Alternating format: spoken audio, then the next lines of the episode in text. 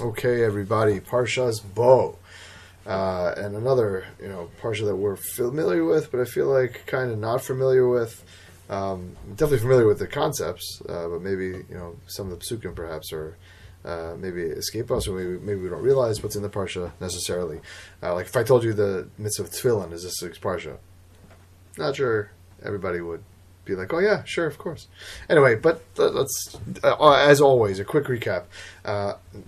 Finishing off the Makos, right? We have Arba, we have Choshech, and then we have the prep for Makas Bechoros, right? Akash Baruch Hu tells Moshe to tell Bnei Yisrael to ask for gold and silver when they leave. Moshe warns Paro about Makas Bechoros again. Bnei Yisrael get their first mitzvah, HaKadosh Baruch Hu. The Bnei Yisrael are in charge of time. And halachos for Korban Pesach. We have a lot of halachos for Korban Pesach. We have the Chag of Pesach for generations. When Moshe tells Bnei Yisrael to actually do the Korban Pesach, right, to take a sheep, have it in your house for a couple of days, and then and then shecht it obviously in the night of Makas Bechoros. Then we have the story, the narrative of Makas Bechoros, as my kids like to sing Paro B'Pijama B'Emtza Halayla. Okay, and then finally Bnei Yisrael leave Mitzrayim. And the Parsha ends off with Kaddish Li Kol Bechor, right? The Parshas of the fact that the Bechoros are Kadosh to Akash Baruch Hu. Because of Makas Bechoros, Akash Baruch Hu has acquired, the Bechorim of the Jews, right? Both certain animals, and certainly people. And then finally the Torah ends with the Parsha. Those Parshas go in our Tefillin, and then we sum up with the Mitzvah of Tefillin. So a lot of things going on. Obviously, we'll try and touch on as much as we can, and try and get a bit of a broad range of things. First thing I want to just point out is something I heard at a Pesach Seder at my parents a very long time ago from my cousin, Reb Michael Kalatsky, and something that really stuck with me through years later, and obviously because I still remember it. And it's not necessarily a point in the Parsha, but at this point, I guess we can mention it. We very much try and learn from all the characters in the Chumash. Right? Obviously, we take Musar and use role models and the Avos and how Bnei Yisrael acted, etc., etc. Right? Moshe, Aaron, Miriam, Amram, right? All how Hashem saved us, right? The plagues, the Egyptians, etc., etc. But he felt that a person that doesn't get as much, definitely doesn't get as much love because he's one of the Rishayim in the story, but someone who can certainly learn a lot from, right, is Paro. Right? How many times does Paro get hit over the head, right, with some type of massive punishment, right? And how many times does Paro fail to recognize, right, the MS and change his tune, right? Again, leaving aside the fact that Hashem hardened his heart a couple of times, and how you understand that exactly. Okay, fine, right? We talked about that. But aside from that, right, Paro has been warned many, many times, and he's been punished for keeping to the same actions, right? Many, many times, right? Again, looking at it from an outsider's perspective, we all read the Chumash and we think, "What an idiot!" Right? What was he thinking? Like all of us, we're very confident that after 2-3 Makos, we would have been done, right?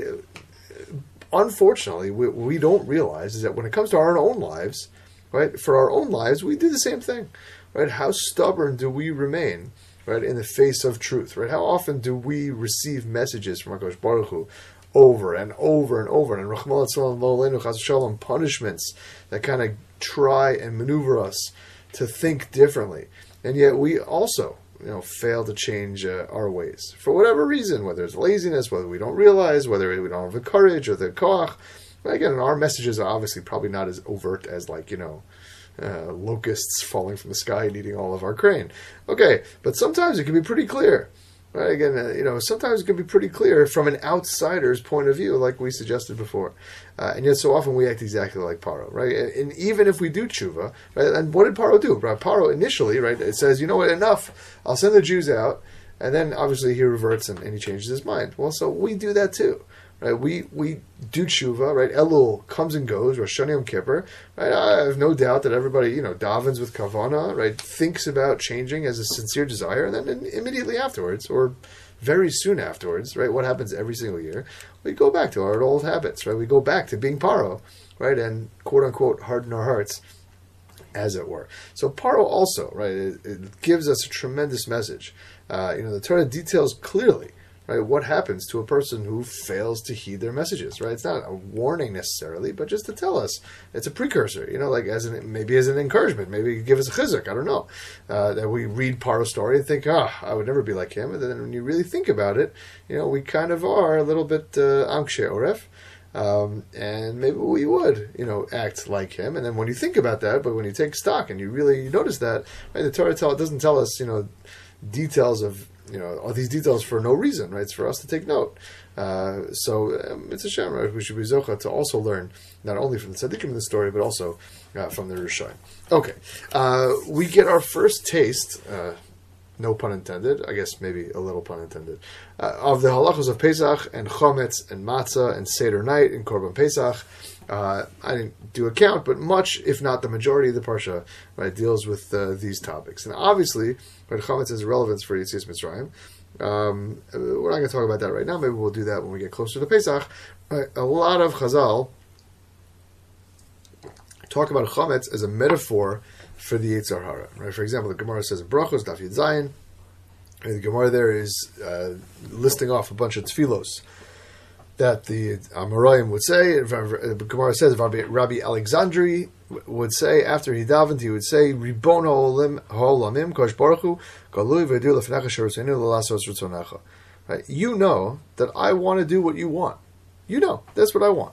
Umima akev, but who stops me from doing what I want? What you want? Sor shebeisa v'shibud malchios. Right? What stops me from being ovid Hashem the proper way that I really want? It's the sor shebeisa. It's the yeast in the dough, and shibud malchios, and the oppression from gullus from other kingdoms. Okay, leaving aside the second one. What is sor shebeisa? What do you mean the yeast in the dough? What does that mean? Right? What does that mean? So pshat is, again, the Pasha pshat I think is that it's the little bit of the extra taiva, right, in the dough, right? Because what's yeast? What's bread? Bread is water and flour and yeast, right? Without the yeast, bread is matzah, right? Without the dough rising, you get stuck with matzah, and obviously bread is much more flavorful, it's much more enjoyable for most of us, I would imagine, than matzah, right? What gives it that enjoyable, fluffy flavor? It's a source of isa. It's a little bit of taiva. It's a little bit of, you know, a little bit of flavor, a little bit of hana. And sure enough, what's the difference between bread and matzah? One of the differences is that bread does not last, right? You leave a challah out in the sun, or leave it out in your kitchen table, and it's going to go bad pretty quick. Matzah, I probably even still have matzah from last Pesach somewhere in my house, right? Or maybe not because I moved, but okay, chocolate, whatever. I have had matzah in my house for months after. So matzah lasts. Pesach, bread, which has yeast in it, lasts maybe a day or two. So Chazal all over the place when they talk about all the Mitzvahs for him, all the shmoozes that you hear right around Pesach time, talks about chametz and the shor shebeisa is a little bit of the hana and a little bit of the taiva that we have in this world, and that's comparable to the Yetzer Hara. Rav Asher Weiss quotes the Radvaz and Chelik Gimel, Simon Tav Kuf Mem Vav says over here. The Radvaz wonders aloud, why are the halachos of chametz so machmir? He was also probably like you and me, like why are we making ourselves meshuggah? Okay, it's definitely one of the halachos, definitely chashuv. Okay, we get the point. But a lot of things are zecher Yetzias Mitzrayim, as we're going to mention a little bit later. We don't make ourselves crazy about Kiddush. We don't. Maybe we should, but okay, we don't make ourselves crazy for chametz. The speck of chametz is chashuv, right? Chametz is not batel, right? Normally, if a spot of chicken, a spot of milk falls into chicken soup, right, it's batel b'shishim, right? It's fine. The soup is fine. Chametz is not. Chametz is not batel, and the soup is toast. Toast. Also a terrible pun. The soup you have to throw out, right? You have to. We go and check for hours if you do it right. But ikas chametz to make sure you don't have the slightest bit of chametz in our house. You look in all the cracks, under the bed, inside the shelves, etc., etc. Right? You can't even own chametz if it's not in your house. You can't even own it, right? Otherwise, you violate ba'yir al matzeh, right? You violate nisr to own chametz. What's with all the chumras? So Radvaz explains that the mashal, the chametz, is a remez to the Yetzer Hara. Right, the chametz is a remez to the Yetzer Hara, and therefore we're instructed, right, to get rid of it, to banish it from our homes, search it out, eliminate it, shoot it, track it down, shoot it in the head, right, get rid of every trace of Yetzer Hara in our lives. And when we do find the chametz, we have to destroy it, not just leave it on the side or throw it in the garbage, although that's acceptable. Right, we actively eliminate it. Right, we burn it. Right, we flush it. Right, and if you're not home, says Gemara Psukim on Daf Mem Tes, you have to be able to vatal it. right? You have to declare it ownerless, right? To say that you have no interest in it, no desire to own it whatsoever, no thought to keep it around, etc., etc. Right? We do bittul, right? We banish it in our minds completely, decide we have nothing to do with it, right? And we also we also burn it. That's the attitude we need to have with our Yetzer Hara, right? Not to even give it the slightest edge. Right? If there's something you're struggling with, and we're all struggling with something, so think about whatever you're struggling with right now. Let's say you're, I'll give you an example if you need. Let's say you're watching something on your phone or whatever. Don't give the Yetzer Hara even the slightest advantage, right? Delete the app, right? Unfollow the influencer, whatever, right? Just banish it from your home. Eliminate any trace, right? Any ability for you to access that thing that you're dealing with. Right? For example, a lot of the girls in the seminary right now have limits on their apps, on their phone. Right, and they give it to the rabbis, and the rabbis make the passcode. And I really hope I don't forget, because that would be forever. Although maybe I do. I hope I forget. But for example, you got to get rid of it. I mean, don't trust yourself. Right? Oh yeah, I won't watch this for a week. No, you got to put limits. You got to delete the thing. Don't give the Yetzer Hara the slightest foothold. Bittul, right? Bittul Chametz, to be your Chametz, burn it, get rid of it, and don't give it any chance. Pivoting a little bit, if I may engage in a little misdirection, and this is gear more for guys than girls, but it certainly applies to ladies as well. There's another kind of bittul. We don't need to wait till Pesach, or Erev Pesach rather, right, to do bittul. Unfortunately, there's a different kind of bittul that we're engaged with on every single day, and that is bittul Torah. And bittul zman, but bittul Torah. Right? And there are several types and several stages of bittul Torah. One happens before learning, and one happens during learning, and one happens after learning. Again, before learning, getting to the point where you're going to sit down and learn. When you're learning, bittul Torah is a thing, and after you're learning, certainly it is a thing. If you just kind of just put it out of your mind, you don't think about it at all. But regardless of where you're holding in the learning process, right, the message a person conveys when they're in Mevatel Torah is just like the message we just said about the Chomets. I have no interest in this, no desire to own it, no thought to keep it around, don't want to have anything to do with it at all. Again, that sounds harsh, but that's the lashon of bittul. When we mevatel something, we get rid of it. And if you're mevatel Torah, that's why it's so serious. That's why people are, I think a lot of the rebbeim and yeshivas talk about bittul Torah. It sends a message, right? It says what you think about learning and Torah in general. Again, if you have a charusa scheduled for 9 a.m., right? Again, when learning in yeshiva started for me in YU started from at 9 a.m. and people showed up with a muffin and a coffee at 9:30. And frankly, that was bittul Torah. That was showing that they don't care. Right? Would you show up half an hour late for a movie? Right? Would you show up half an hour late for a football game? Right? NFC Championship? Right? You're down in your... No way. Not a chance. Right? You're down in your basement, TV on, burger ready, Coke, ice, ketchup on the side, jersey on, phone ready to type with all the guys. Right? That's something you care about. Like showing up to Morning Seder half an hour late with a coffee and a muffin shows that you don't care about Morning Seder. Right? That's beforehand. In the middle of learning, if you're in the middle of the Tosos or whatever, if you take out your phone and you start checking God knows what, so what does that say? That says you don't care. Right? It doesn't say, I need a break. That's not what it says. You can go outside for 2 minutes, grab a swig of water at the water fountain, walk around, clear your head, and come back and sit down and dive back in. That's a break. Right? When you stop in the middle of learning, right, and pull out, that means you don't care. Right? That means that the subject is not important enough to pay attention to. Right? And afterwards, when you're finished learning, right? So how many of us just chuck the learning from our minds, right? And just dismiss it and don't think about it again, right? If someone asks you what you're learning 5 minutes after you're learning, right? What's your response, right? Can you come up with a topic, let alone spit out the details of the Makos Rashi Tosos? If you can, fantastic. If you can't, so that's bittul Torah after you're learning. You're not thinking about it. You don't care. You're chucking it out of your brain. Right? I'm sure you can remember all the details of the last episode of whatever Netflix show you were binging. I promise you. Right? So that's what do you care about? So that's extremely telling. Now, and the Gemara in Yuma says, Daf Lamed Hey, that says that no matter what our situation is, we don't have an excuse. We don't have an excuse for not learning. Right? How much you learn, okay, that maybe depends on your situation, but we do not have an excuse for not learning at all. Right? So a poor person, the Gemara says there, Hashem will say to you, well, were you ever any poorer than Hillel? Right? Hillel, who kind of froze on top of the base medrash, right? The whole story that You know, kids learn, right, when they froze it. It's Gemara and Yuma, right, that they froze on top of the base measures, right, looking in, right. So that's the, you weren't any poorer than Hillel, right. He learned, he stuck himself to the base measures because he didn't have enough money to pay to get in, so he listened at the window and he froze over. To a rich person, Hashem will say, were you any richer than Rabbi Elazar, right, who had 1,000 cities and 1,000 boats and, you know, cities for tax purposes. Yeah, and 1,000 boats and all this stuff.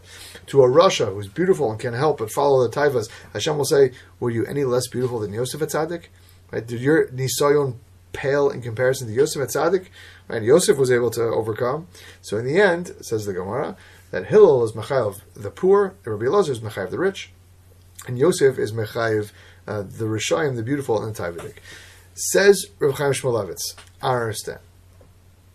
Just because there's one great dude once upon a time, and he hasn't used the word dude, he's not, that's not the also Lashon, but just because there was some great guy once upon a time, thousands of years ago, had the same problem as me, therefore I'm chayev, therefore I'm lacking.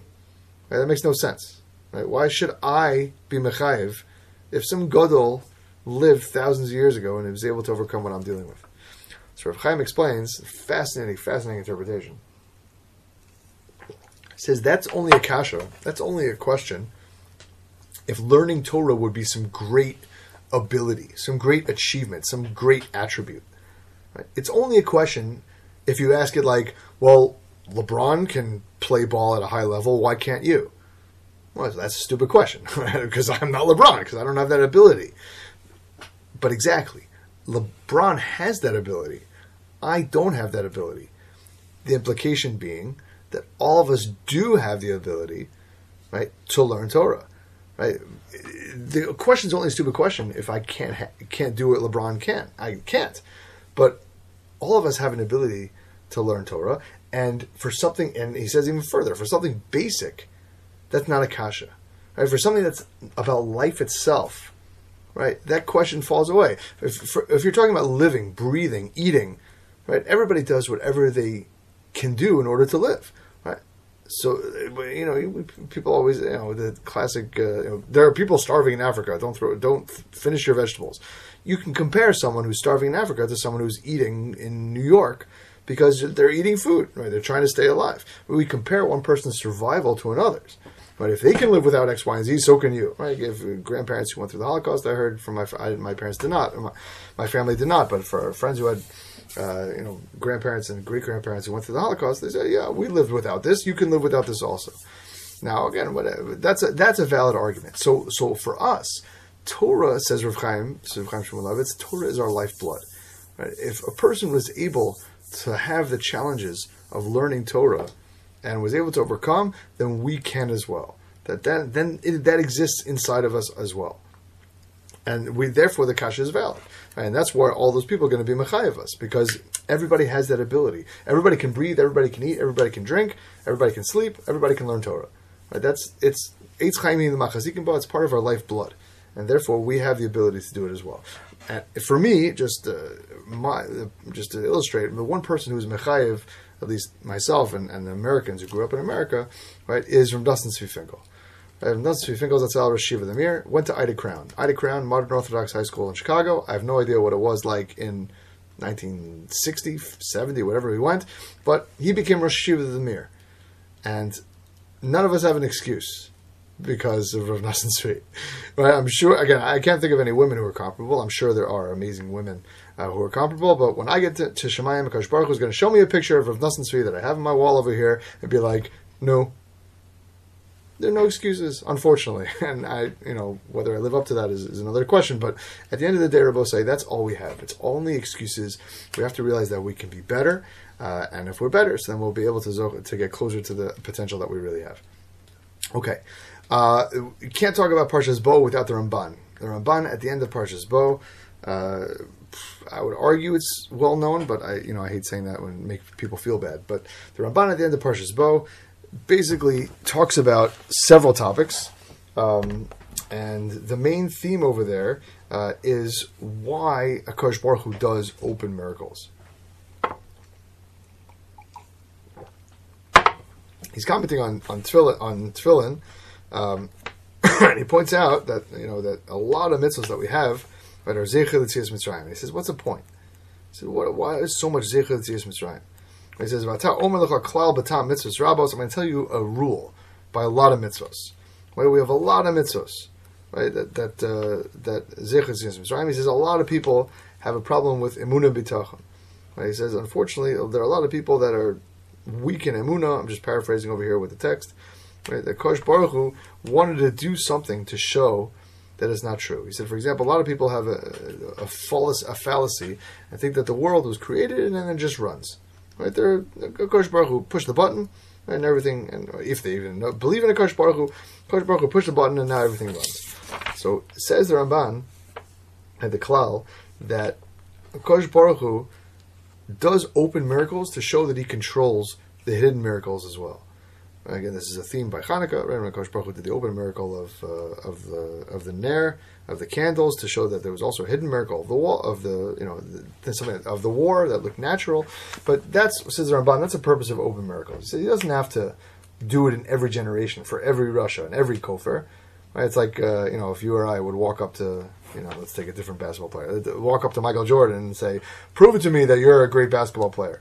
He'd laugh at us. So Akash Baruch Hu doesn't do nisim in every single generation to show off. Now, obviously, there are nisim that he does, but meaning open Makos type open miracles. But he did it once, right? And it was written, and obviously many times after that. But he did it once, right? And he showed that he controls the nature and he can change nature at a whim whenever he wants. And that shows, says Ramban, that Akash Baruch Hu really controls everything, right? That really controls everything. That the open miracles shed light on the hidden miracles, that everything we do, the breathing, the seeing, right, all the type of natural things, the sun rising that we kind of take for granted, that's really also miraculous. And the only reason we call that a miracle is based on frequency. I mean, Akash Baruch Hu does everything, right? He splits the sea and he makes the sunrise. Right? One is a miracle, one is not, simply because of frequency. Akash Baruch Hu split the sea once, and he makes the sunrise every single day. Both are made by Akash Baruch Hu, and Akash Baruch Hu, when he split the sea, he showed that he controlled all aspects of nature, and therefore, that's the basis, how we can reinforce our emunah. And along the same lines, we see that other commentaries, right, talk about this as well on the Parsha. I mean, the Degel Machne Ephraim, Rav Melech Chutz, the Degel Machne Ephraim, he asks, the Torah often says that Akash Baruch Hu did miracles for the Mitzrayim, right, so that they would know that Hashem is Melech, is king, right? The Man Tiduki and the Hashem, right? It says this, Moshe makes this speech a couple of times before Barad, before Dam, right? Bezos Tedaki and the Hashem. This is how you'll know that I am Hashem.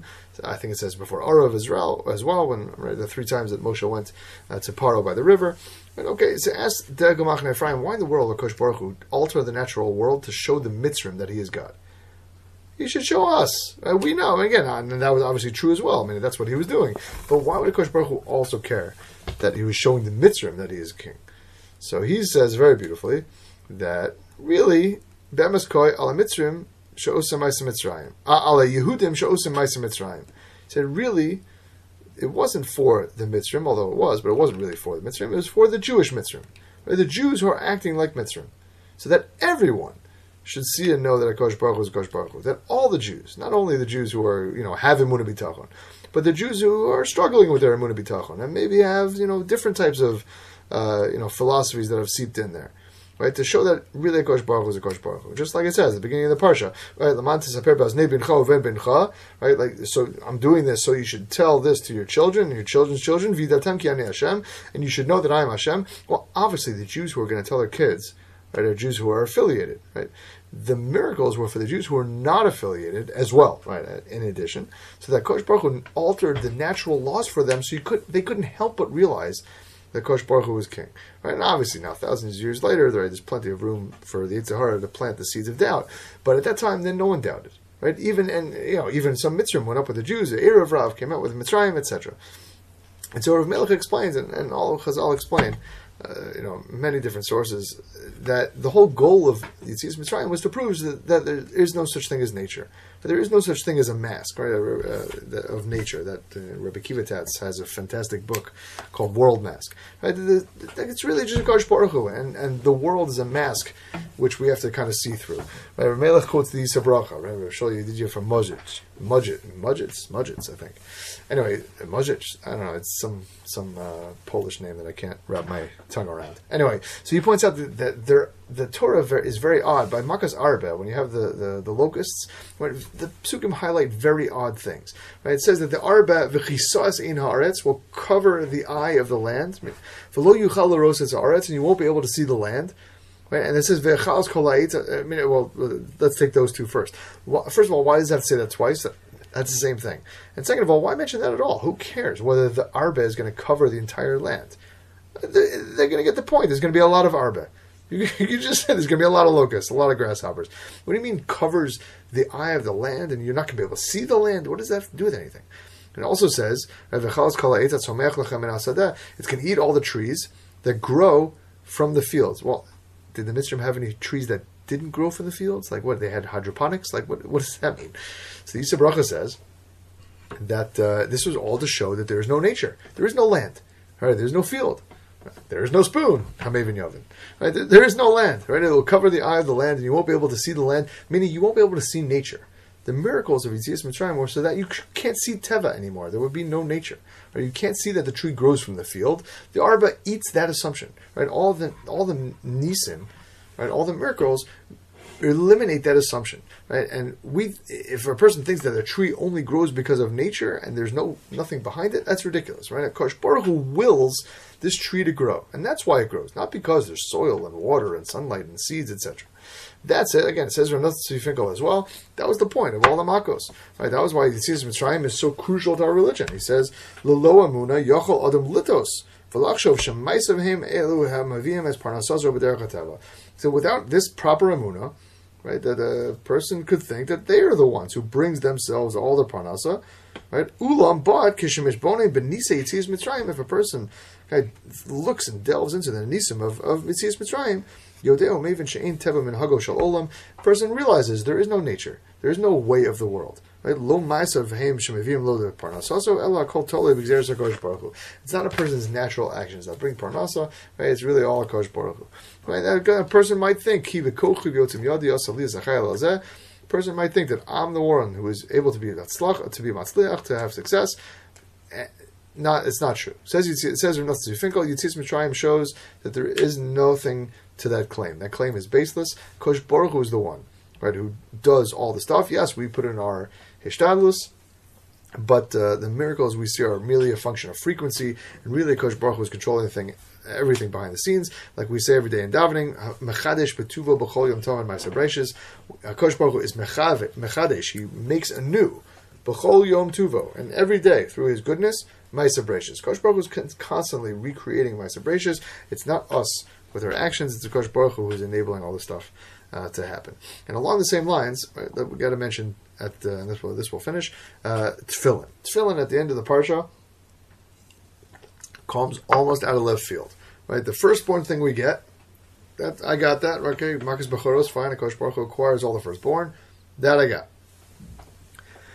But then it says we wrap Tefillin, and we should write these parshios in the Tefillin. Okay, that's not necessarily written in the Psukim, but that we do write these parshios in the Tefillin.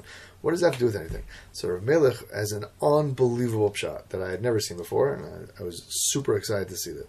Tefillin, as you're aware, right, is worn on the arm and the head. So which arm do we put it on? So that's a drasha from our parsha, right? The last pasuk in the parsha, Vayala os al yadecha. It should be a sign for you on your hand, says the Gemara Menachos Daf Lamed Zayin. Yadecha is written strangely. Normally, Yadecha is Yud Daled Chaf Sofit. And here, in this pasuk, it's written Yud Daled Chaf Hey. Vayala Os Al Yadecha. Right? The language, it still works, and that's what it means, but it's written strangely. So the Gemara there darshans in Menachos darshans that it should be really Yad Keh Heh. It should really be your weaker arm. That's how we know we put tefillin on the weaker arm. Righties put it on the left hand, and lefties put it on the right hand. Right, a weaker arm, the arm that doesn't have enough strength. The problem is, says Rav Melech, tefillin is mainly about two things. right? There are four Parshas in the Tefillin. There's two of them talk about Yetzias Mitzrayim, right? In this week's Parsha, right? The Bechor and remembering Yetzias Mitzrayim.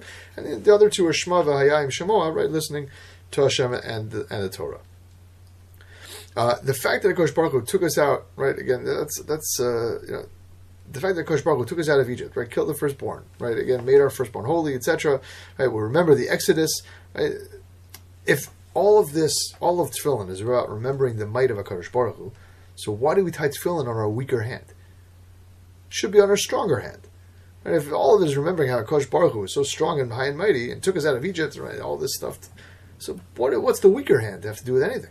Says Rav Melech, unbelievable. Yeah, the Tefillin remind us of HaKadosh Baruch Hu's might and also our own weakness. Right? B'nai Yisrael Mitzrayim were the, quote-unquote, the weaker hand.